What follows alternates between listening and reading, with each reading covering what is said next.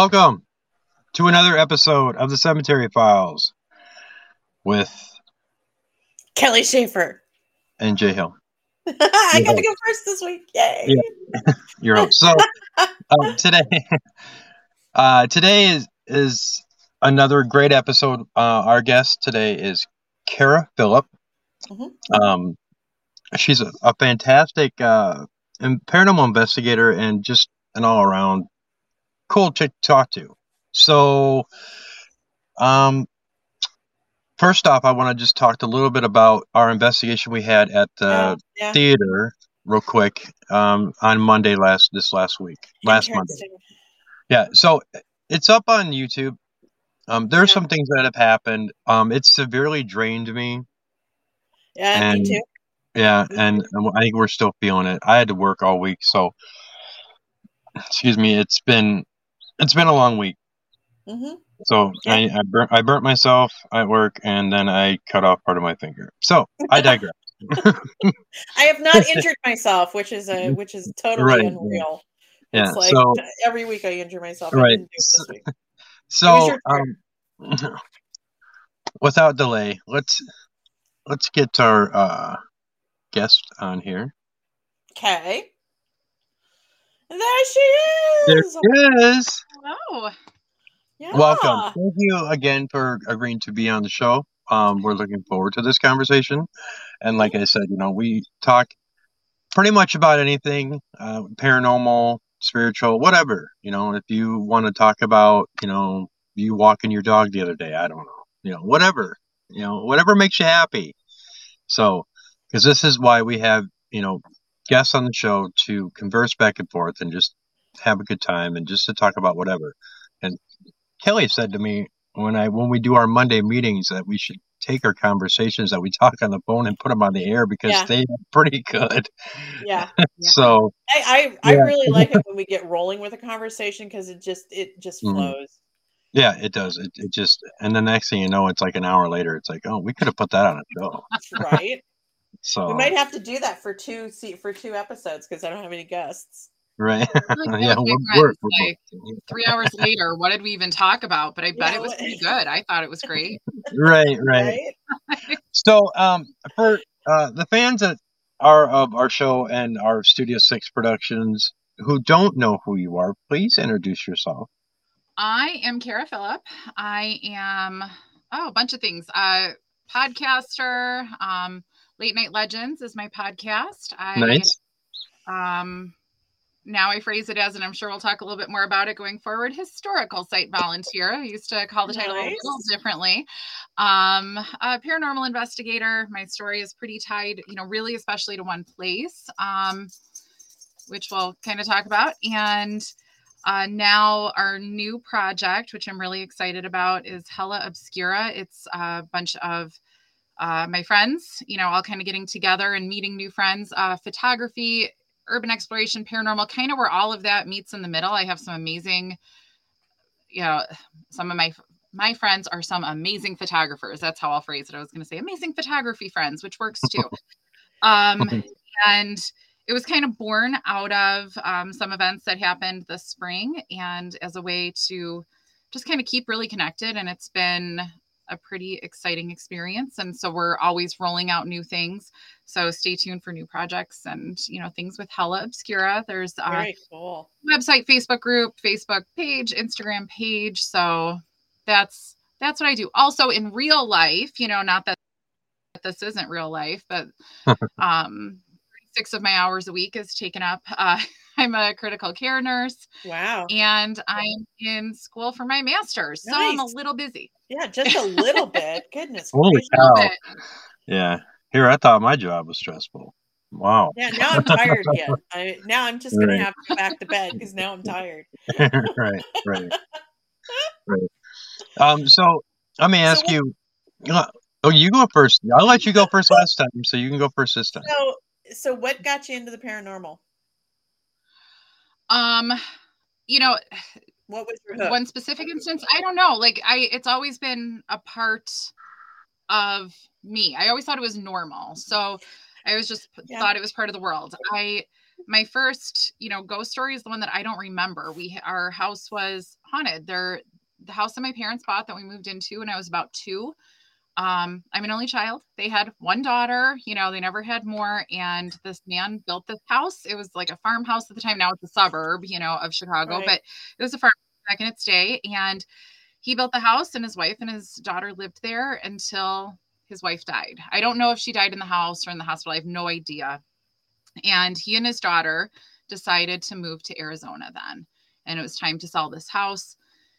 Um, as I remember it, there was, you know, as I remember it, no, as the story was told to me, there was um, another couple kind of moving forward to buy the house. And then this man met my parents and me, and he said, It's them. They're buying the house, they're moving. in." Nice.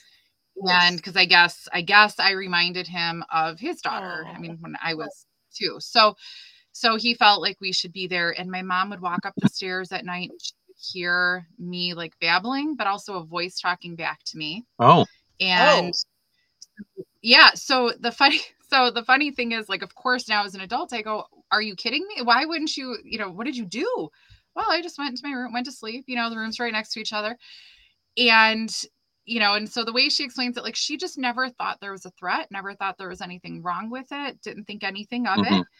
And what was she going to do? Right. Like she you know, it was fine. She just never felt like it was bad because also come to find out maybe the whole family not my dad my mom's side you know we all think ghosts are pretty normal and we all kind of maybe see them Yeah. and it's just part of normal. Yeah. um We don't really talk about it because i think it's just so normal. Um so and she goes you know and i would remember the lot was empty. It was also you know all part of the same lot. Now there's a house there.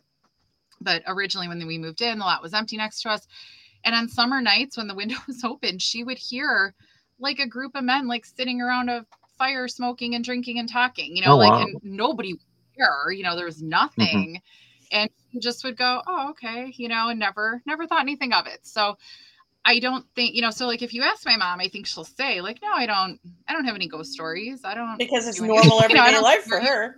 no it's just like it's just kind of normal and so for me that's how i always thought it was it was just kind of normal right. right. What a Um, blessing. as I got older, I didn't really see. So we're, we're calling her Mrs. Bauer. That's who it was for sure. Um, I didn't really see her, hear her, talk to her like that I could remember as I got older. I just always knew she was there, you know. And my mom, like, I think she was just kind of always in my room.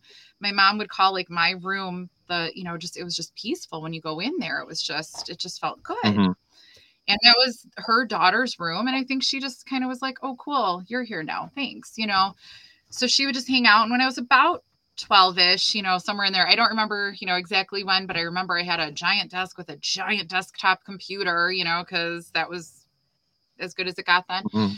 and doing who knows what on the computer what was there to do all those years ago and probably something with aol and i saw her walk like i saw you know an apparition walk out and who knows what we did on aol right so Right. uh, Oh, I, I saw know. her walk out, like, walk behind me, and I could feel her like put her hands on my shoulders and just kind of there. And it just felt like I didn't hear it, you know, but it just felt like goodbye. It just felt like she was like, Oh. okay, I'm going now. Right. Right. And then she like walked out the door. So I don't know if her husband died. I don't know if she was like, well, you're like 12 ish. You're good. I'm not going to stick around for this part. Like, I don't know, you know, why she left when she did.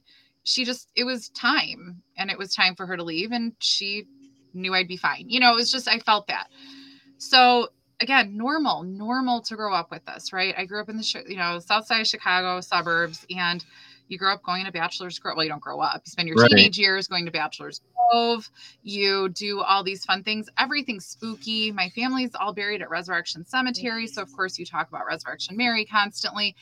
All this stuff is just perfectly normal. Sleepovers are light as a feather, stiff as a board, Bloody Mary, you know, all this stuff that I thought just everybody grew up like this, right? I just, this was Wow. normal. You know? What a great childhood. Ouija board, like, yeah, you know, Ouija boards were Holy just like there, Yeah. you know, like just nobody thought anything of any of this. Watch horror movies all the time, you know, every all of that. So then then I moved to West Michigan um uh, for college and stayed there for a while. It's not as all normal as I thought. Yeah. West Michigan is very not like that. Um, I like, in fact, I thought it was hilarious. I their cemeteries are not fenced in like ours are, and I was like, how do you not have fences around your cemeteries? You know, and we're driving Mhm. around at first, they're like, why would there be fences around our cemeteries? Well, you have to keep people out because at night, you know, and they're like, why would anybody do that? And I'm like, Oh. oh, I don't Have know. you been to Chicago? Have you been to Illinois? you know? Oh I know. God. I'm like, I right. So, there. How do you explain this to somebody that thinks it's just like bizarre and normal? I later found out talking to people. I had a friend that grew up in New Orleans, and so all of the stuff that I thought was perfectly normal, she thought was perfectly normal, and I was like, okay, so there's some That'll work. There's one. things like There's one. Yeah. right. Yeah. so this was all just normal, right? And so my whole life, you know, kind of depending on where I was in my life. When I had little kids and I was busy and distracted, I was like not seeing or hearing ghosts, and I really didn't care if there were any, you know. And um, Mhm. different stages of my life, I've been more open to things than others, and I even there was a nursing home I worked at right before I became a nurse that was um like uh, not a good fun haunted like a real ugh, Yeah, yeah, haunted yeah. you know like some th- some things are fun and you get along with everything and some things you're Mhm. just like terrified to walk down that hall you know even during the day Mhm. It's That like the was one of those- grouchies come out. it was Mhm. oh there was there was one hallway we had to do rounds at night i worked at night so of course there was one hallway that we all found ind- independent of each other and we figured this out when we talked to each other the people that worked at night we found ways to not do rounds but still like sign in where we had to to not go down you know one of the halls at night or one of the halls we would go down but we would run through you know like and just kind of close your eyes and just like ugh, you know anything could have been happening around us. We weren't going to notice because it was not it felt bad. And there's there's definitely like there's one room that had cool stories that's its own story. So but i could tell that later. But then i became a nurse and i went straight into critical care and i stopped seeing anything altogether and Oh. Really? i didn't That's think, you know, seeing, hearing, feeling, and I never really thought too hard about it because again, I was busy, right? Like I still had little kids, and I now I was busy. This whole new career, just finished school, you know, all this stuff to do, and I never thought too hard about it. Come to find out, some nurses that I've worked with who have, you know, have the ability to see, hear, feel, they go, you know what? Me too. You know, so I think sometimes we go into situations where maybe we're around death pretty constantly and we don't need to actually see more you know? Um, one of my best friends said to me one day it was, it was so i thought it was so cute. He very genuinely said i bet you've been there when somebody's died you know at least maybe once. And i go once? Maybe. That's like all the time. So, I, so I, you know, it was just I like giggle because he was just very genuinely like, "Oh, I can see you would close off to that," and I'm like, "Yeah, all the time." So, um, so I think in the capacity, like at work, I. I'm I just don't want, you know, I like at this point I think it's not even intent it's never intentional. I'm you just not separate yourself. yeah, I'm just not going to see. I don't need to like quite know. Right. Um, right. I to this day, like I, I don't know if you know, like when people are dying and they're still kind of with it, you know, able to with it is maybe a strong word, able to talk, able to interact.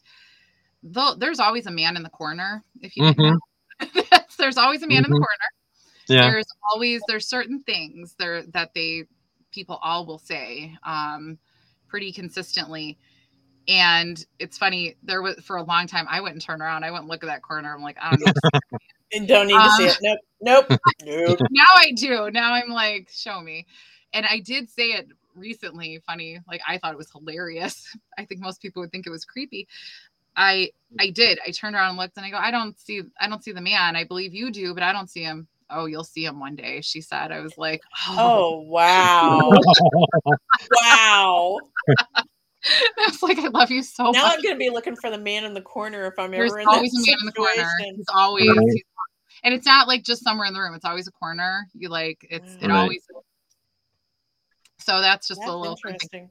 So I think I just don't want to see that stuff, right? And that's and that even comes back to there's a ro- there was a room with a whole story with a man in the corner at that nursing home that Mhm. you know between residents things happened residents would tell the same stories so i think honestly it was like right after that that i was like i don't need to see anything because Mhm. It might not be Mhm. meant for us to see that at that point. yeah and i think i'm Yeah. not supposed to see the man in the corner because i'll see him one day she says you know one day i will Right. and i really hope when that day comes i'm like hey everybody i get There's a guy in the corner. and i hope i appreciate it you know like i hope because I've heard so much about you. I heard hello. Are you the one for everybody?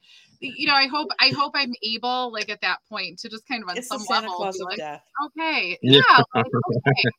It's gonna Yeah. happen no matter what. And she assured this patient assured me of it, you know, that I'm gonna meet him. So like, okay, now it's time. And I hope I hope I can appreciate that. And you know, I don't know, I think about that a lot. So so that's you know, so as far as the paranormal, it's kind of just been woven through my life. And Right. there's always been things that I've seen or heard, and I would just go, that was weird. And I just wouldn't think that much of it. Or even honestly, Right. sometimes at work when there's like a closed unit and I walk through, which is so rare because it's usually so busy. There are times that like something will happen and I'm like, oh, I saw that. Uh, you know, like Yeah. just like quiet enough or Keep walking. Keep walking. Keep walking. You know, when Yeah. there's people, it's loud, there's sounds, there's lights, there's stuff. But when it's just kind of dim and nobody's there and you walk through it for a shortcut, there's Yeah. stuff, you know, I see things and I'm like, I'm not doing this today right now. here. Right, right. Yeah. But, you know, that's, I think I'm just like not interested in that kind of interaction at that moment. So, Yeah. so, but then that brings me to a um, rather uh, famous, notorious, whatever prison um, in the area. Yes. Your So usual and every day. So that's my, you know, so how I really like then got into it officially. So I grew up, my mom worked, um, so I grew up in the south suburb of Chicago. She worked in Joliet. And I would go to work a lot with her because, as mentioned, I'm an only child, and sometimes I didn't want to go to daycare. And she would say. "Okay," and I got to go. Um, so I was really lucky that I got to that I got to do things like that. And so instead of daycare with kids and playing, I went to an office and helped clean, and I loved that so much more. So while that was weird, but we did cool things too. You know, when during the day, like for lunch, we would do something fun. So we would always though pass the Joliet Penitentiary when it was in operation. Oh yeah. So it officially like really well, people kind of lingered for a little past, but 2002 is when it closed. So we were doing this like in the early 90s, late 80s that we would be Mhm. driving by when it was in full swing. Um, we also lived pretty near one of the courthouses and the buses bringing people from the courthouse to the prison would take the same route we would take. Um, through chicago has all its forest preserves so we would take forest preserves all the way out and they would too and we would end up kind of following the buses or being not too far away from them the whole way. So i grew up pretty fascinated with the concept that there are these people on these buses and what did they do? What's going on? And then if any of you have ever been um, to joliet prison it's a castle it was the Mhm. administration Oh, wow. building is the same architect as the water tower place in chicago in downtown Wow. chicago it's beautiful if you like that kind of thing not everybody does i'm obsessed Mhm. with it um, it's made of Joliet limestone. It's beautiful. So, I mean, Oh. everything is around here. I live really close, and my cellar is. I have a house that was built in 1886. My Oh. cellar is built out of this Joliet limestone, and we find it in our Nice. backyard all the time. So, a lot of our landscaping is the same. But so it's this Yeah. gorgeous, like yellow uh, Ooh. limestone, and it's just it's epic. It was built by prisoners actually quarried across the street. So um, there's you know quarries, water filled quarries now where they where they dug it all out of. So it is just massive and imposing, and it always just tripped me out that we would see. So there's a women's side where there's you know they would do processing, and then there's the the big side, and Right. it would just fascinate me to no end that suddenly you go from like we're driving down forest preserves we don't even have to turn right like you're just driving down this road you're going through forest preserves now you're going through a cute little town of lockport very close um you know just this little little tiny town at the time and then all of a sudden there's a castle like what is Mhm. going on and then you're in downtown joliet just boop you know like it's just Mhm. crazy this prison don't pick up hitchhikers you know all these signs literally like feet from this major road you know like Mhm. You know now when you pass prisons when they're built now they are way off the beaten path you'll see them at a distance it, this is in right in the center of it So, and honestly, at the time, I didn't even know about Blues Brothers or anything. It was just that I Mhm. maybe I watched it, but I made no connection, you know, whatever. So I just this amazing thing. I just now made the connection. So Yeah. um yeah no it's the beginning scenes there's you know millions of pictures taken at Yep. the Sally port so i you know and we would watch these buses pull in for processing into the sally port across the street. You would watch people get out like in their handcuffs and the guards and i'm like so tripped out. There's guards in the towers. I'm so tripped out that we're just driving Mhm. you know what is going on?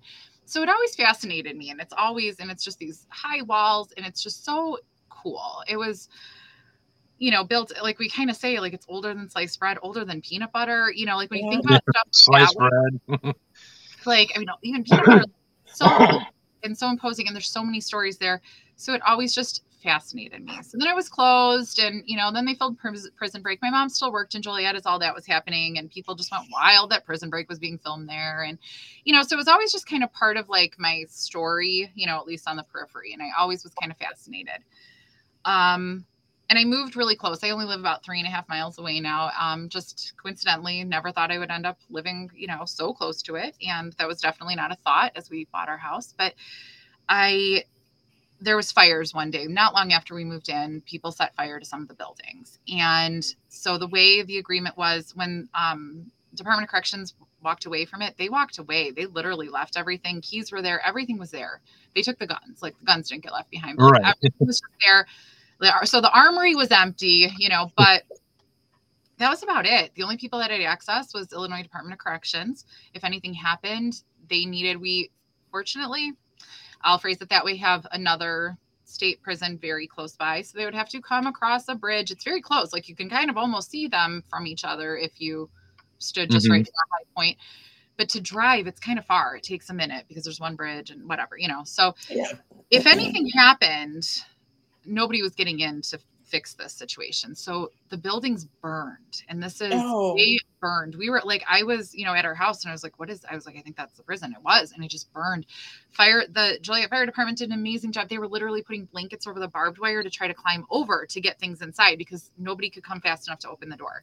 And Oh. even then, the, the thing that they needed open to get everything in didn't open anymore. You know, so time. So Mhm. It was horrible and these buildings really really burned and so it was kind of after that the state and the city everybody was inspired to do something. You got to you can't just have this you know abandoned space Right. um, people are breaking into setting fires you know like it's you can't can't live like that anymore. Something had to be done and the city really stepped up and um, worked in conjunction with different groups including um, a local museum. So um, and things started to happen so some the initial tours through some through another company i was there with that first group of tours i still like i kind of giggle when i see like the pictures that i took just you know like the stuff i was so excited about um, I was just so excited to be inside the walls. It was raining that night, and I didn't care. I just fell in love with it.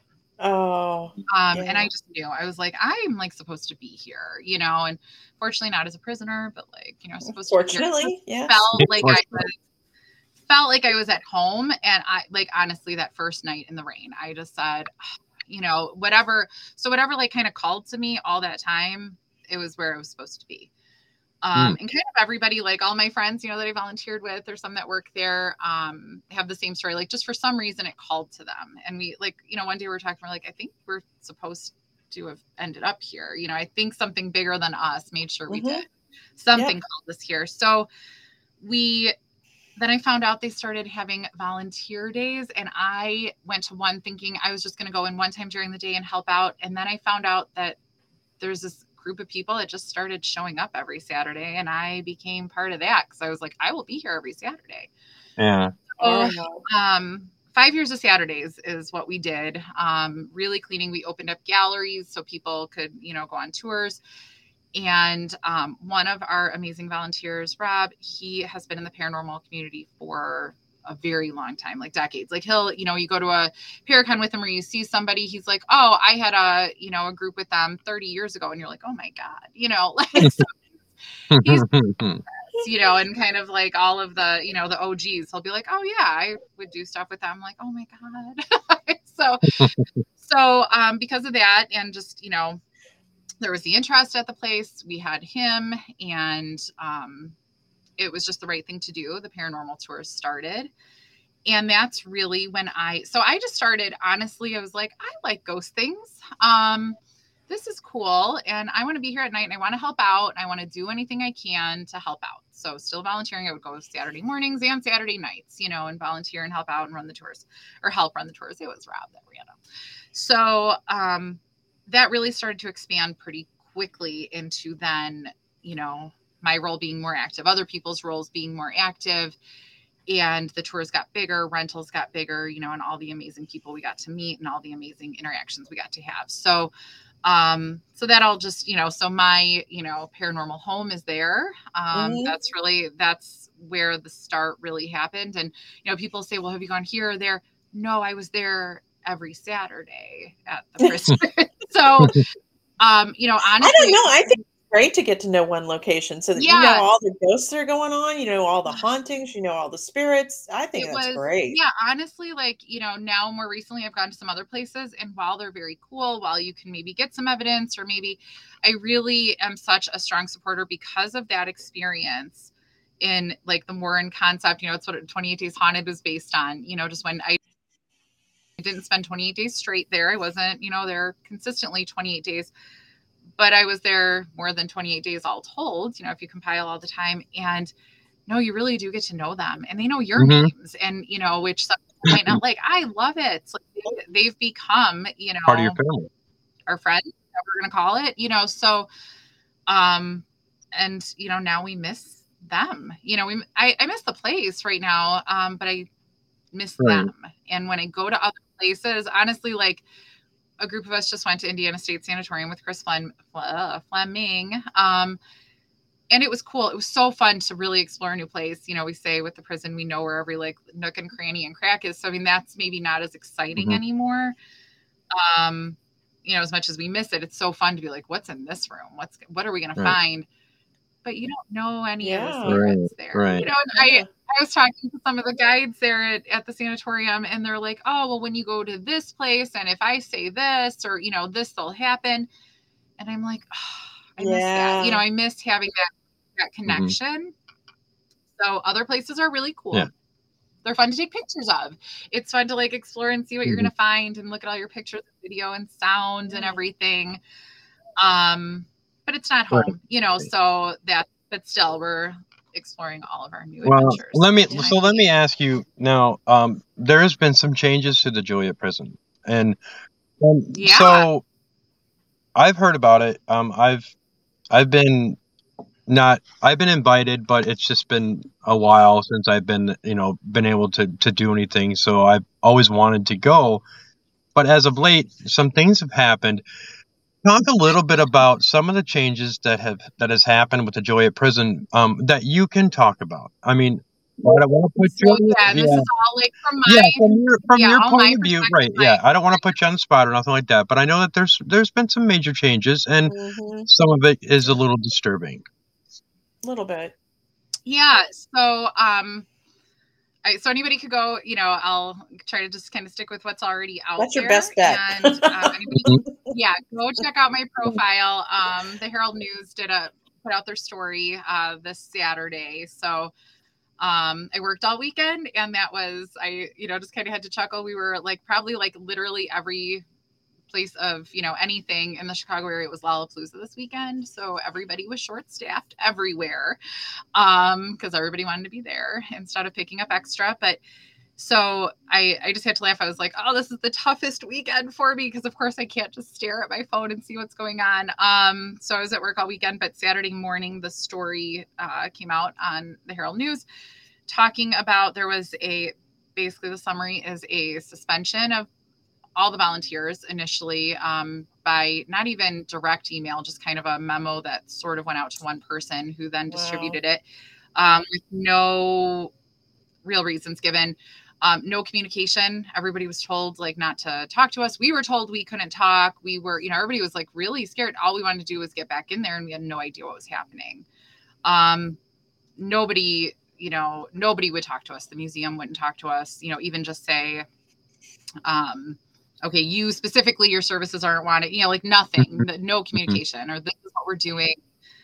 Um, there were a few kind of pivotal moments going on. Like there was an election in town, you know, there were things happening, and we're like, oh, surely after that, they'll talk to us, mm-hmm. you know, surely. Mm-hmm.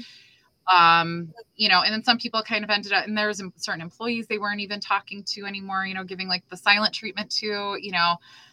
Um, and all we want to do was get back in there. We knew things were getting messy because you know i don't know a very very old prison that isn't being constantly swept walked through maintained you know starts to get right. Closer um, springtime things start to flood a little bit more because drainage gets clogged. I don't you probably know as you go into like some of these places paint just it peels does. from these walls and just chips off. Yeah. it's amazing it that lead paint does that. Like paint really, you know, has a time of it and gets into mm. drains really yep. easily. And because that's water runs slow and then it's clogged. So, you know, just all these things were like, we just want all we want to do is go back there and start, you know, cleaning and doing what we do and hanging out with our friends, like really. So, um, so we did good. We didn't say things out loud. We didn't talk about it. We didn't anything. Um, there is, um, you know, then then started to come out things that they commentary on the museum they didn't care for you know as there was no communication um, eventually resulting in uh, no further communication uh, ban uh, termination ban emails uh, just in a memo um, to everybody that was then banned. So eventually a couple of volunteers you know uh, were told they could come back. So all in all, it was five volunteers and I think seven, there's 13 total. I think uh, five volunteers and eight employees over a pretty short span of time were uh, terminated and a good chunk banned from the hmm. site. Um, and still, and with a lot of accusations, like some pretty, pretty uh, big accusations that are just not true. Mm-hmm. Um, so, you know, in no way to say anything. And, um, including one Im- you know one employee was very you know really kind of uh, you know assaulted uh, you know the it's, it's in the article the director kind of assembled an audience of other employees into the gift shop called her in off of a tour and proceeded to just scream at her while she was just sobbing telling her she has to leave or she'll be arrested but somebody was blocking the door um, so that she couldn't actually leave and was saying, you know, no, I, I can't move. I'm going to stay here. Um, so, you know, so uh, definitely like a verbal assault. There was another employee that tried to get her out, you know, tried to say, let me just let her leave. Um, she was fired actually shortly thereafter for trying to get this person out of that situation. So it wasn't good enough to just fire her, but also a whole lot more. So that's all in the article, you know, check that out. Um, so then more, you know, and then kind of, uh, then the next step. So Dave Schrader, definitely one of our uh, friends. For those who um, don't know who Dave he, Schrader is, yeah. he is a, um, he was uh, one of the uh, member, team members on, uh, of, uh, Paranormal. He's a host for Paranormal 60, plus the fact that he also was on the Holzer Files. Um, yeah, he's so he's had his face out there. He's been out there for a while, so he knows all the ins and outs, and especially of the Joliet prison. So, not to yeah, interrupt you. Done, sorry, you know, I just wanted to. Um, yeah, no, good side note. Definitely uh, private investigations and everything there. Um, and we got to we were so even during the suspension, he had a tour and, you know, some of us even bought tickets to go, you know, just be with him and be able to help out because we always helped on his tours. Um, we're always a part of it and we you know to be able to support him and make it a better experience for the guests because in the end right. that's all that matters we want we want the place to stay alive and we want you know the guests to have a good mm-hmm. experience and really you know and and his guests you know mm-hmm. especially mm-hmm. too but so um he you know and you can catch his video on paranormal 60 you know his his youtube his twitter his everything. And you know i've shared it too um on twitter and facebook i think. Anyway so he then he put out a video. Um so there's you know plenty of comments. It's really interesting. All of a lot of former employees coming out having had similar experiences um working there. So so um but kind of really in the end, you know, for I while I'm sad to not be there, you know, I'm sad for my friends to not be there. Um, and I'm I really do miss you know, especially the spirits there. But, you know, because I can see my friends otherwise, I can, you know, go to other cool places. And I miss the building and I miss being able to preserve it. But I really, I really do miss, you know, I always, so it's even funny to me as I'm like part of this world. I'm like, I miss those right, friends, right. You know, and like, right. um, you know, and I, we, you know, we don't always know their names or who they are or whatever, but they do like interact with us. We see them. There's consistent, right. you know, interaction you know, and, and so we miss that. And, you know, and we know they like us too. You know, we know like when I went back in May for Dave's tour, there was, I, it was just, I had been gone for a couple months. That was my longest time.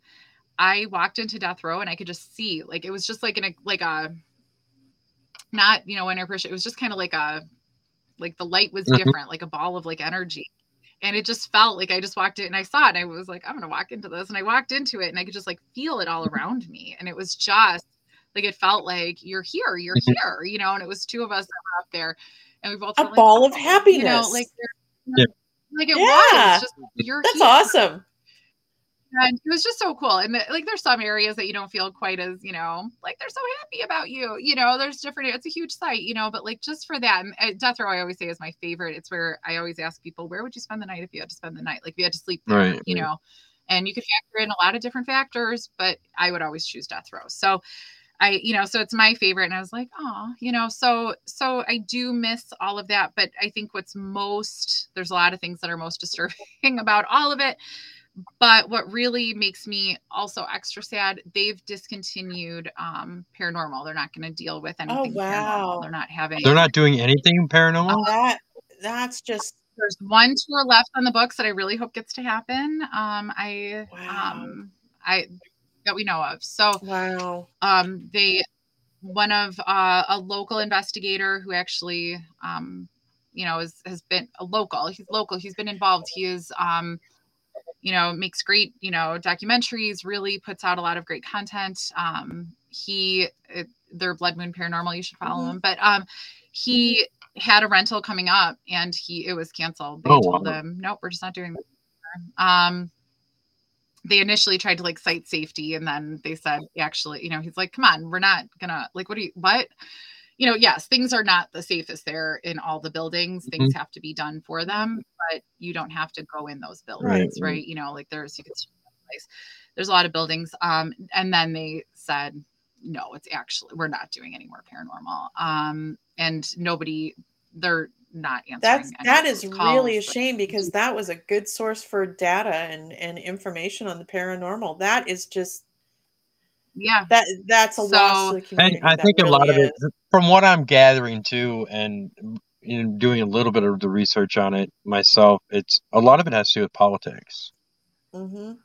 you know mm-hmm. and a mm-hmm. lot of it is that's kind of what is. it comes down to you know which is sad because to me politics and paranormal don't mix no you know, and, and I you think, know, really when yeah. you look at like all these places, you know, so many of them have like OSR has its story, Waverly Hills has its story. I mean, like, right? You know, so many have their story, um, you know, to kind of get them to where they need to be. So I'm hoping this is just kind of a rough spot on the prison's journey to being able to be around for a long time. Are, have they started any kind of grassroots to try and change the city's mind or anything like that? Is there any kind of events that are planned at protest or no i what? mean we don't know like at this point anything we can do at this point it's like out of our hands you know it's kind of public opinion you know i don't yeah we don't really know um well you know, to be honest with you yeah but to be honest with you the, when she was talking about you know even the t- type of protest i mean that that prison has has been part of the paranormal for a while now in that sense, mm-hmm. and everybody's talked about it. Everybody knows Joliet Prison. Everybody, you know, right. raves about you know the the the museum and you know going through the walkthroughs and doing all that stuff. I think that you might be surprised to see that there was some type of grassroots or type some type of pro something that would get the community behind it, just because of the fact that it is a great history for and location. You know what I mean? So I would not seriously throw that um, under the bus, so to speak. I I think that there's if somebody's anybody's listening that I think there's traction for that. because I, that yeah, place no, I absolutely hope so. It's you know, and it's Mhm. tough too because it's you know the prison is, you know, when we think of like you know, um, you know, not even anything to do with paranormal, but just history, the kind of history that happened. Right, exactly. not always the Yeah. nicest Yeah. Yeah. um everybody kind of has you know different and it's when you interpret history and how you're going to handle it that's Mhm. always you know can be a Right. little difficult right so you know Mhm. but then you have amazing places like gettysburg that they do they can respect both like that history and that Mhm. the value of the actual history Mm-hmm. and the horrible things that happen there you know like and all the death and Right. everything but also can like respect that there's you know also present day in the paranormal community that does respect all of this you know just Mhm. because Right. bad things happen someplace doesn't make it a bad place and doesn't Right. mean we have to speak about it in hushed tones this is history they um we can't change history things actually happen there guards have stories to tell that are that have been silenced you know guards that actually work there their history is being silenced um, and trying to change it so it's a really so that's part of it too it's not even of course i want of course i want to run around with my friends in the dark and find ghosts that's one of my favorite things in the world to do Right. um, but also its history is so important and so much of that's being silenced so much of that be appreciated that history. Well, I, I've said all along that the paranormal and history go hand in hand. Oh my. God. The end. Yeah. I mean, it's I I first fell in love with history and then I discovered ghosts. Yes. So, and I Mhm. think we, you know, we talk so much. I mean, I even think like with the prison, I, you know, just even the story of Odette, she's, you know, a really big story um, in the prison's history. She was murdered there. She was a warden's wife. Um, she, so a little, little bit of history. So, and I might, I might butcher some parts of it if anybody's listening, but I'll try not to. Um, she's originally from New Orleans, uh, singer, you know, wonderful they met when Warden Allen was on a he's a famous prison reformer. He he wasn't there to make prisons worse, he wanted to make them a better place. So that's part of the history. It was this prison was part of the history of prison reform. And so he met her when he was at a conference in New Orleans. This is a very long time ago.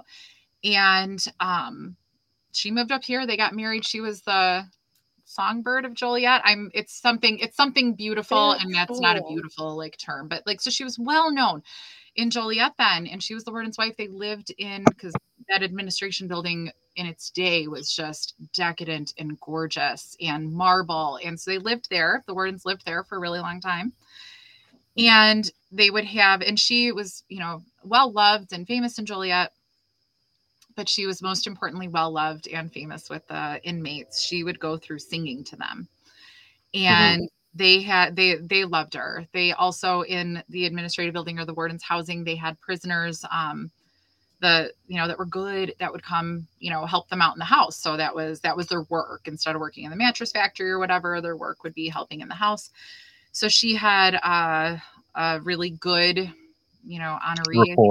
That's you know had one good guy that at 6 a.m so her husband went he had to go he had a conference to go to um and she decided to meet him in the morning not take the same train out because her dresses weren't done because back in like 1915 you got your dresses made. And they Mhm. weren't all done yet. So she stayed behind. She the story is she like went saw a movie or something with her kids you know with her stepkids that night. Mhm.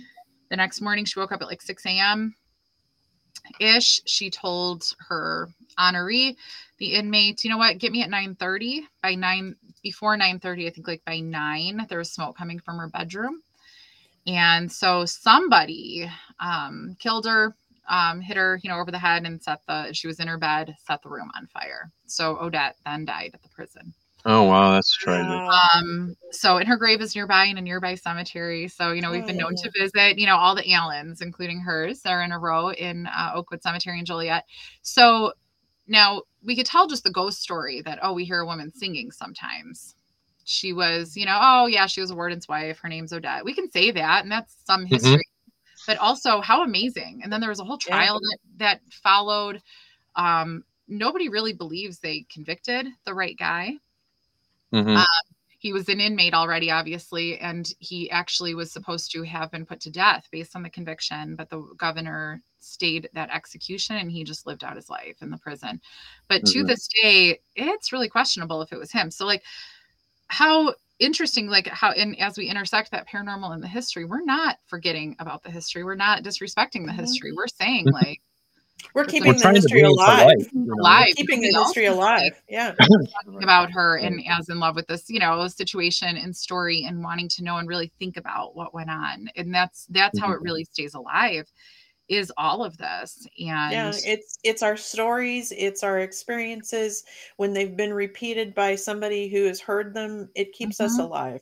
It does. I mean, right? The right. you know the saying of the last time you know you die twice when somebody the last time someone says your name and she's Exactly. You Yeah. know, and Yeah. in that prison and and you know in the paranormal and in just the history of it she stays alive and there's so many horrible things that happen in those walls that we still talk about to keep it alive and remember we Mhm. can't do that again you know so even Right. Yeah, Even history isn't there to change, it's there to Yeah. learn from. You don't Right, change right. the lesson, you learn Right. from it. Right. And that's So why we, we that's why me and Kelly do what we do and that's you know we tell stories of the dead, you know, and Mhm. we give them a voice to talk about the history. You know, we Yeah. try to tell their stories the best way we can, and that's Mhm. why we created this just cuz I think that the the history, the stories of the history of these people who have been who have dis, who have died and are deceased have so much more to tell us oh my Mhm. god and just yeah. to share you know their lives in that sense because a lot of people don't realize it's not just watching a paranormal tv show and you get 30 minutes and you get Yeah. all this ooh and ah. But what about the history that people want to know about instead of all the scary stuff you know? There's Yeah. so much more to Yeah, that yeah, you I know? don't do now with you with you Kara, do you have a personal experience in that prison that you can oh my that goodness. that would that, I mean that that would be that would make my my our listeners kind of like oh wow Um, okay, I'm gonna so I'm gonna talk about because I it made me the whole night made me say, oh wow. Um, you know, like in a delightful way. I have, you know, like stories and you know, or I heard this one time, like uh, you know, so I think um so so Dave Schrader that like that last night that we were there for his tour it was two nights, you know, he does the two night things. So we're there the second night. Um so it is normal when at this prison. Um, EVP, sure, but like direct voice phenomenon, you know, direct noise phenomenon. You hear things all the time, footprints all the time. Um, doppelgangers, but usually historically just voices. So our we've many of our friends, including that Rob that would do the tours, it is not unusual to hear Rob saying something, you know, and it is not Rob. Um, no yeah and you know so that's happened with a lot of us. A lot of times it would kind of center around the basement you know like uh you know like a visitor center or basement of the administration building is where we kind of realize they're all most of them kind of trying to draw us down there. Um Mhm. it's not real safe there since a lot of the collapse but um so we don't know we don't know if it's trying to draw us to like stick around with them forever or if it's trying to just you know that's where they are Mhm. um, so doppelgangers are a pretty normal thing, but it was always just voice. Um, it was always it's always been really normal to like see clear shadows leaning on the galleries looking down. It would be, you know, Mhm. there's a lot of things that got so normal that we didn't say, oh. Until so one night we said, oh, it was that second night of Dave Schrader and, and Shane Pittman's uh, recent tour in May. And a group of us were there um and our and you go if you when you go on these big tours you go in groups right? And you rotate Mhm. spots. So Mhm. we were outside of the hospital. It was a hot night. The hospital was a little steamy. I you know i didn't want to i just at that moment I- it was just kind of like too much. Like it was just like a lot and i just needed to not be like in a space with a lot of people. So a bunch of us kind of sat outside on a bench right outside the hospital. So we're pretty far away and you'd have to be there as i'm describing these things but you have a clear visual from there to see the school. Um, Mm. school and chapel are one building. And we were watching just across the yard and we see the school and the school and the chapel were locked. We decided that we would not be going in there because it's not that eventful usually. Sometimes it is and so it's kind of hit or miss but it's it's hit or really really miss. So Mhm. it was just not part of the tour that night and it's not that like visually interesting so everybody was like you know what no so we it was locked nobody was going to be in there we were looking down and we saw a bunch of flashlights like five flashlights flat like real flashlights not just like dim points i've Right, right. seen dim points you know, that you're like, I think that was a flashlight from 50 years ago, you mm-hmm. know, like flashlights. And we're like, honestly, we're so, I, I laugh because we're like, who is in there? Like, who, you know, and honestly, like we kind of said, well, you know what? We paid to be here tonight. We're just kind of helping out Dave. We're not officially in charge of keeping anything secured. We're across the yard. It's obviously somebody with a key. We're just going to sit here, you know, and we're like, they're not supposed to be there, you know, and kind of forgot that that even happened. hmm Then, you know, we move on with our night. Now we're at another spot. I get a text from um, Christine, who was with Shane's group, and she goes, Where's Rob? I was with Rob, our friend. I go, He's sitting right next to me. She goes, No, we see him up on the gallery. He's leaning over, he's looking at us. And they like they knew that he wasn't there and they knew that he wouldn't be up there. Like it didn't feel like it was him. And he obviously, if he was Rob, he would have said hi hmm you know, Yeah. or he would have laughed or said something, you know, like something, and he wasn't saying, he was just looking, and then he was gone, you know, and and I was like, nope, like, and I even I have a selfie I took with him, like, nope, right here with me, haha, you know, like, because at that point they weren't saying we saw Rob, and so her and Shane saw Rob standing there, and we were like, that's okay, we haven't, we've heard him talk a lot, we've heard a lot of our friends talk, Right. you know, and try to, you know, do something, we've never seen like a full body Mhm. doppelganger. Right. So I have. that was Yeah. well, that was something, you know, that was, you know, so we just we were like, oh, well, they're expanding their repertoire now. Right. Mhm. You know, so we weren't really freaked out. We just thought we're like, that's really cool. You know, Right. so and everybody says you should be scared of doppelgangers. And so we're like, no, this is great. So because we like know them. We feel good about this. So then don't forget those flashlights either. Tho- That still becomes part of the story later. So then we end up in the east cell block. There's a um east cell block. There is a area that something has happened more in the last like six months or so that like it there's something there that you can see like the light is different. There's just something. There's you can feel it. You don't see something. Dave got an EVP is just like you know, like growling kind of, you know. And I, it doesn't like women. Like I, women are kind of like, oh, no, thank you, you know. Mm. We're walking by with Dave's group. Dave was in there. I literally just kind of kept walking. I don't want to stand in that one spot. I kept walking with Dave in the group, and it was actually like videoing his him talking and you know and everything and taping it. And my two friends know me very well. Two of my best friends. They stayed at that gallery to kind of like watch down and see what they could see. You know, see if they saw anything. They both came running in. I have it on tape. I'm going, how long have you been here? You know, and I'm like, I a little bit. I don't know, you know.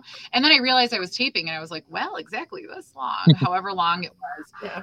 which was cool because I was able to do that. And they go, no, you were standing there. And I was like, 100% I wasn't, you know. And so Mhm. I am obsessed with like, I'm so glad I finally got my doppelganger. And they were, it was funny because like, you know, he said, he's like, your face, you know, like your your face was light up. I looked back, you were leaning on the thing, your face was lit up. He's and he's just like, oh, so Kara's just on her phone still, whatever, you know, like and kind of like he like rolled his eyes that I wasn't talking to them. I'm just looking at my phone.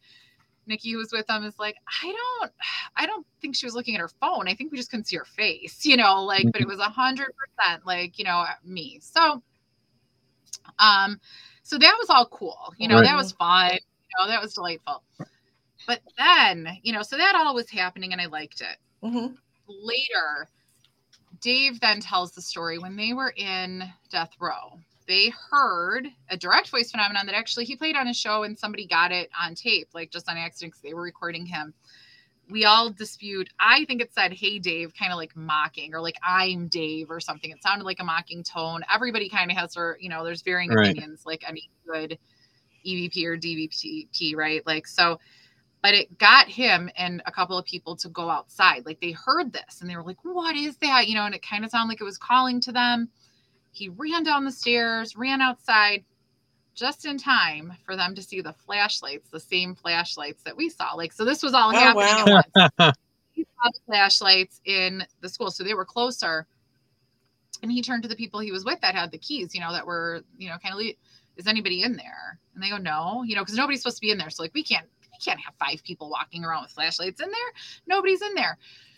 So he goes with a couple of people and, you know, to one other person, because it was two flashlights, one other person, they go, they unlock it, they go to go check it out. And we saw, then we saw the five flashlights, you know, go later, not too much later, but a little later, we did see sitting on the bench two flashlights go Mhm. and two flashlights walk back. And that was Dave and whoever was with him. I forgot who. And they never found anybody in there. It was totally secure, totally Wow. locked. Wow. in there. So it was so so not only did we have like cool doppelganger stuff happening, you know, kind of all night, like it was just it was just hopping, you know, like there was just cool stuff all night happening, but like we got our doppelgangers, you know, like in in full body. That was cool. But then we all, so many of us saw those flashlights and all mm-hmm. said, what? And like in different areas. It wasn't just, it wasn't just meant for me to see or, you know, somebody else to see. We everybody that happened to be looking at that time saw it. But really, like I think it called Dave down. Be like, hey, come look at this. Check it out. Look what I got going on. Look what's happening. Yeah. Look what we discovered to do. Just in time for him to get down there, all of this was happening. Mhm. How cool. Right. So that was probably, and then like later he's like, and then we saw, I was like, shut up, you know, like how cool, you know, because I was like, and then we saw, but we really, and we just all thought it was like somebody being ridiculous. Like, you're not Right. supposed to be in there. Right. Right. showing You know, like, That's just, like, amazing. Yeah. so cool that like all of that came together. And so that's my like, because I could tell you, oh, I saw a shadow, I saw somebody leaning, or I, mm. you know, it's all true, and I heard this, but I just thought that was the coolest thing that so many people, so many different people, Right. saw same big things, like Right. the energy it would take to have those. And again, like I've seen points of light that I'm like, I think that's somebody walking with a flashlight a Right, long time right. You know, but no flashlight. Right. It was just so cool. And, Cool and night. the thing with the doppelgangers too. I mean, um, Yeah, from me what from my understanding too i mean i've i've met some people that I, we i was called upon a, a home in- investigation a long time ago where there was a doppelganger of her grandson this this grandmother and um he never said a word he just she just like he like ignored her but walked right out the door and he was in the back bedroom and i think from from my understanding they either choose either you're going to be able to say something in the same voice or you're going to be able to look like the i don't think that they can do both and i don't know So for it's I sure don't think they can do both either. Mine was a because spite. like when they saw us, you know, when it was me or when it was Rob, we didn't say anything. right right so I just, you know, and like, you know, and my face was just kind of lit up, like, Right. you know, like it kind of. I always in my head, what the way they described it, I'm like, oh, it was like AI me, you know, something just like wasn't right, Right, you know, like, right right like Rob thought I was holding my phone Yeah. and looking down at the light, and, Right. and Nikki's like, I don't think she was holding a phone, but yeah, her face, you know, like, and it was close to them. It was within like Yeah. 10, 15 feet. They just turned, but they just turned around because like how normal for the three of us to be together. Right. And so they just they just thought it was a little weird that I was like back there leaning. I'm like, let me tell you, promise you, I will never just be like right there in that spot, be leaning on that great open to every you know like in that's no Yeah. i would never have done that. Like Right. that should have been the first clue. But it- i was like super casual, like foot up just hanging out. Right. It would have been but it would have been cool if they would have said um i see you doppelganger. You know i mean no they just but they have no idea. They thought it was but no if they would have known that you that you would have said something you know like he Yeah. wouldn't just sit there and not say anything you know what i mean? No like that's why he thought i was looking at my phone. He's like Oh, oh, she's yeah. yeah. catching up. Right. so no like they just didn't it was so fast though too right? Like it wasn't like 10 minutes of standing there right. it was like maybe a minute. Right. And so they turned around like they like they each individually turned around saw me thought oh, okay cool that's where she is. And then they looked back you know down the gallery and then they turned around again and they said okay she couldn't have moved that fast you know like that was their clue like i was just Right, gone right. and i didn't say anything like it was moments Mhm. and then when they like they they ran in like it was so i mean it was comical like they, i don't see them get like usually i'm the one that runs i'm the one in the group that runs like i can't help it nikki will say to me you know running doesn't change what happens here like they can move fast right or be someplace else and i'm like and i'll literally be like as i'm jogging down something i'll be like i know this but i'm running right now I, I understand what you're saying. And she's just like behind me, like, and then she'll be like, fine, and start. You know, so, so in other words, when you're a ghost, like- we can look for you running.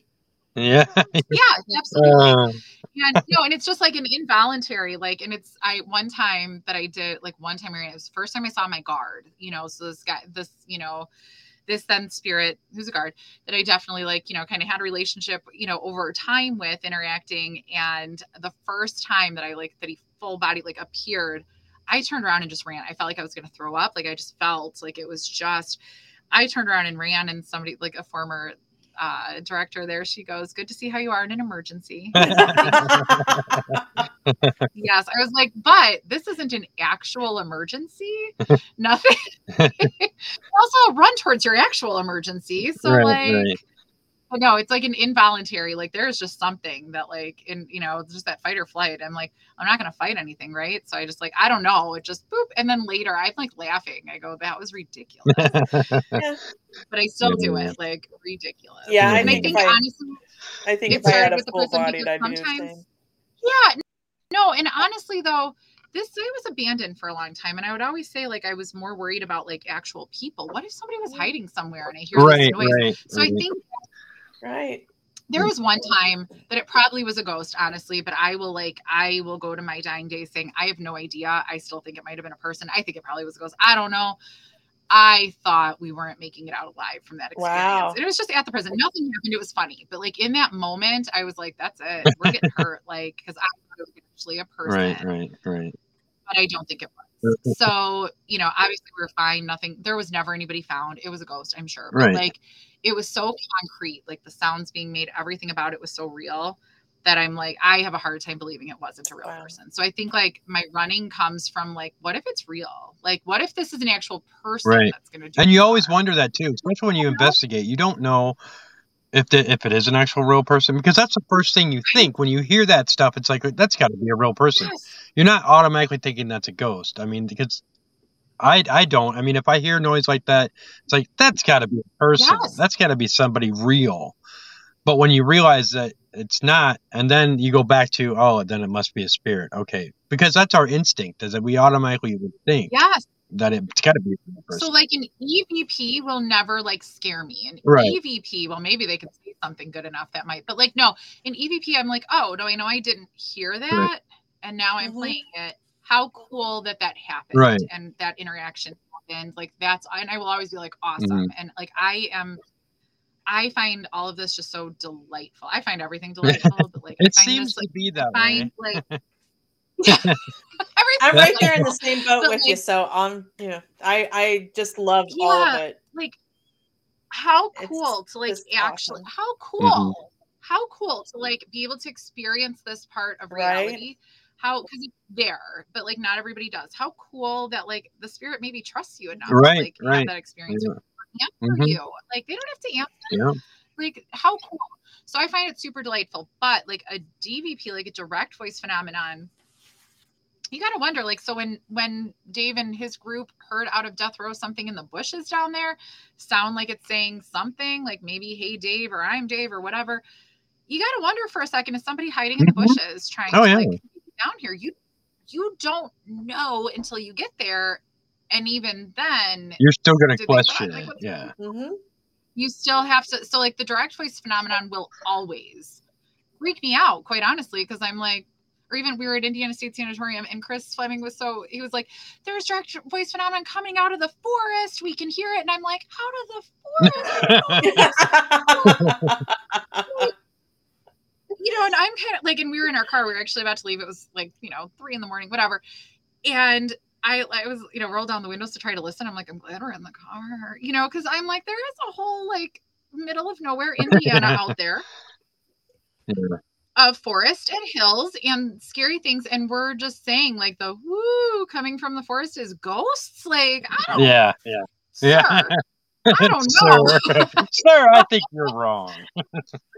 I'm glad you're in a big group, you know, and it probably was really ghosts. Like, of course it was. It's the Indiana State Sanatorium. I'm sure it wasn't people, you know, and obviously they're fine. Everybody got home right. fine, you know, but like, I, you know, I will always like with direct voice phenomenon be like, oh, I don't know. Well, everybody, yeah, that's a, that's uh, this, do, yeah. this is this has been uh, a wonderful and fantastic show. oh, I mean, this has been amazing. Yeah, I, I love having me. Yeah, yeah, this has been awesome. Um, yeah, well, actually, the hour went through really fast, and yeah, yeah I mean, we've yeah. really got to have you on again because I'm sure that oh, we yeah. can probably do quite a few of your Joliet stories. So You are know, you like busy Probably. in like November 20th or November 27th? I don't know my schedule yet. Usually, I, I've got like Actually, three pretty dates. I'm trying to fill, and it's like pulling Yeah. teeth. on, I work every third weekend, so I'm always off the Monday after. So that's how it's safe. Like I will always, anytime I talk to you on a Monday afternoon, I'm gonna be going. I worked all week. The twentieth, I am off of work. Oh, so yeah, maybe we'll have to have her back again because I yeah yeah I would I'd love to hear more that then. yeah more I of these hear more. experiences with the Joliet uh, president. But I really think that um, Kara, that I think that I would put it in some a bug in somebody's ear and say you know just say the word protest and grassroots and just say and let it take its course and let it. I can I Who could knows? totally Maybe see that. the show and hear it. Yeah, I could totally put it out see the that. universe I really like Dave Schrader's video on uh I Twitter saw that. has like 18,000 Yeah. views. Yeah. Like we were talking this morning Yeah. I was like, oh my Yeah. God. Yeah, this this this get show this yeah this episode will be on Twitter too. So This is yeah. amazing. This is Yeah. Mm-hmm. I yeah, I saw part of his his uh broadcast and it's like I that's just unreal. it is it So is. it was very disappointing. Very, It- very it was. disappointing. But let's let's all hope and pray that that you know something will it. come through Yeah. and you know that we can that And you'll get have your weekend gig yes back. yeah get back to where I get know. get Kara You'll back get to to where see she your belongs. friend. There's the signs. Get Yeah. Kara back. yeah, Back to work. right. No, and it's so funny because like I we all laugh, like we all found we're doing things, you know, we're busy people. And so we're like, oh my God, how did we fit this? But it was just what we Mhm. did. It was what we fit. And now we're of course coming up with extra things. So like in September, a group of us are gonna go to the Great Lakes Paranormal Conference. Oh, Okay. cool. And That was when we you know, so at- like now we can't literally before we would have been like, well, on Saturday, we got stuff to do. We can't go anywhere. But now you can. So instead, like we'll be in Sheboygan and at the asylum on Saturday night. I still have to buy my tickets for that night, but like and hanging out, or like there's another Saturday coming up that a group of us are gonna go to Bachelor's Grove. out, you know, Oh. like so like it's fun. I like Oh, literally I Grove. I get my hair cut in Tinley, and one day after many years, I was like, why don't I just really quick go to Bachelor's Grove? And so now it's like a fun thing that we sometimes do during. Bachelor's Grove It's is 'cause the we're pretty- why not I'm that in far. paranormal. how Mhm. cool i we did i will say i laugh at us. I look at our we um so my husband now was my high school sweetheart my boyfriend at the time. So that's who we went you know and then there was some time in the middle but we went to bachelor's grove together. Like that's where i'd go with right? So we i think he you know in some memory box had like all the old pictures right? You know the actual pictures that you take with like disposable cameras and other Film cameras when you're a teenager. Real film pictures. So we always remembered, you know, because there wasn't all that internet, Right. right? You know, um, a long time ago. So we every the same lens flare that everybody had that they thought were ghosts. We have on those pictures. you know, like we look at them now and we're like, "Eh, those maybe aren't the ghosts we thought they were, but it was fun. Right.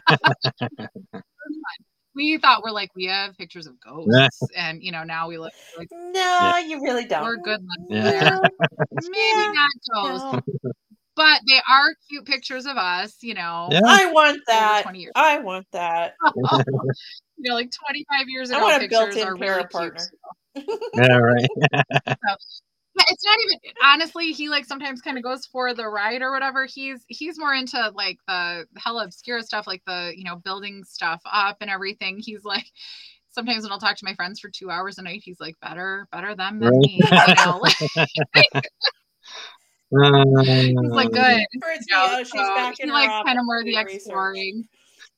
Yeah, he likes the exploring and other fun Oh, stuff. It's it. you know he like he's I he he even like likes to support my bu- you know all of my friends. He's like stay together, all of you. Yeah. please." That's cool. So we're we're They're about to, relationship gods. That's what Yeah. I want. yeah. So we're about to about to the end. So um. uh, So yeah, yeah. it is So uh, Yikes. Kara, please tell people where they can find you and your links. You can find me um probably you know the so well the easiest is Facebook Kara Phillip or Instagram it's Kara underscore underscore Phillip. Um, but even really easy, and then you can link to everything is hellaobscura.com or you know on all the socials H E L L A Obscura, O B S C U R A, um, and Late Night Legends podcast. Nice. Um, we have fun guests all summer. So that's Monday nights we live stream and release on Thursday. Nice, nice. Very cool. well, we want to thank you again for for making this you so hour much. hour a little bit uh, a memorable one. So much fun. Thank Yes, you. It yes, fun. this has been a lot of fun. And like I said, I mean, it's it's the information and all the, the history and the stories, stories, of the where we at and- the yeah, wow. yeah. It's just this is why we do It's this. I mean, this is Yeah. just yeah, Yeah. you know, enthralling for everybody, and I love it. So, want to thank you again. We want to thank everybody. Everybody can find us on everywhere you get your podcast, as well as uh, Facebook, Parapost, um, Twitter, and YouTube. Wherever else. Yeah, wherever else on Studio Six on Studio Six uh, Productions. You can find us on YouTube, and you'll find our shows on there as well as a few others. So again, today on a Monday, we want to thank Kara, and we want to thank all of Thank you you so for much. tuning in. Yeah. See you later. Thanks for having me. Bye.